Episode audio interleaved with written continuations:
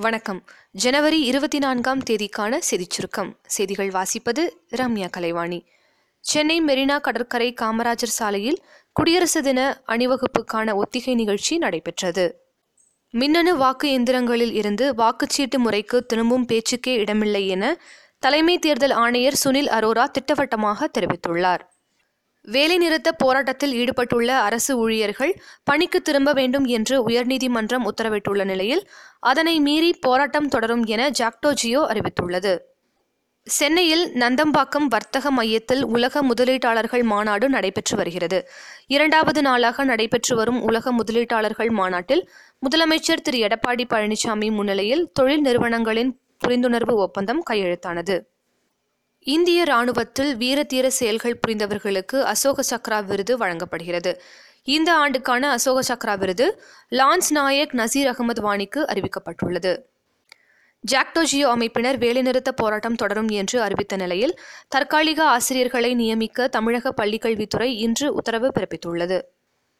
மத்திய தொலைத்தொடர்பு ஒழுங்குமுறை ஆணையம் டிடிஹெச் கேபிள் பயனர்கள் அவரவர் விரும்பும் சேனல்களை தேர்வு செய்ய புதிய செயலியை அறிமுகம் செய்துள்ளது. குன்னூர் சிம்ஸ் பூங்காவில் அறுபத்தி ஓராவது பழ கண்காட்சி மே மாதம் நடக்கிறது. இதற்காக மலர் செடிகள் நடவு செய்யும் பணி தீவிரமாக நடந்து வருகிறது. பன்னாட்டுச் செய்திகள். அமெரிக்க அதிபர் டொனால்ட் ட்ரம்ப்புடனான இரண்டாவது சந்திப்புக்கான ஏற்பாடுகளை செய்யுமாறு வடகொரிய அதிபர் உத்தரவிட்டுள்ளார்.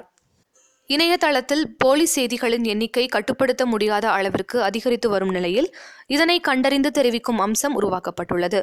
இதற்கென மைக்ரோசாஃப்ட் நிறுவனம் நியூஸ் கார்டு என்னும் அம்சத்தினை தனது எட்ஜ் மொபைல் பிரவுசரில் வழங்கியிருக்கிறது. மலேசியாவின் புதிய மன்னராக சுல்தான் அப்துல்லா தேர்வு செய்யப்பட்டுள்ளார். அவர் வரும் முப்பத்தி ஓராம் தேதி பதவியேற்க உள்ளார். விளையாட்டுச் செய்திகள்.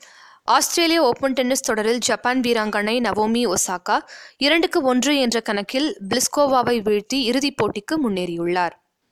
பிரிஸ்பேனில் நடைபெற்று வரும் ஆஸ்திரேலியாவுக்கு எதிரான பகல் இரவு டெஸ்ட் போட்டியில் இலங்கை அணி முதல் இன்னிங்ஸில் நூற்றி நாற்பத்தி நான்கு ரன்களில் சுருண்டது.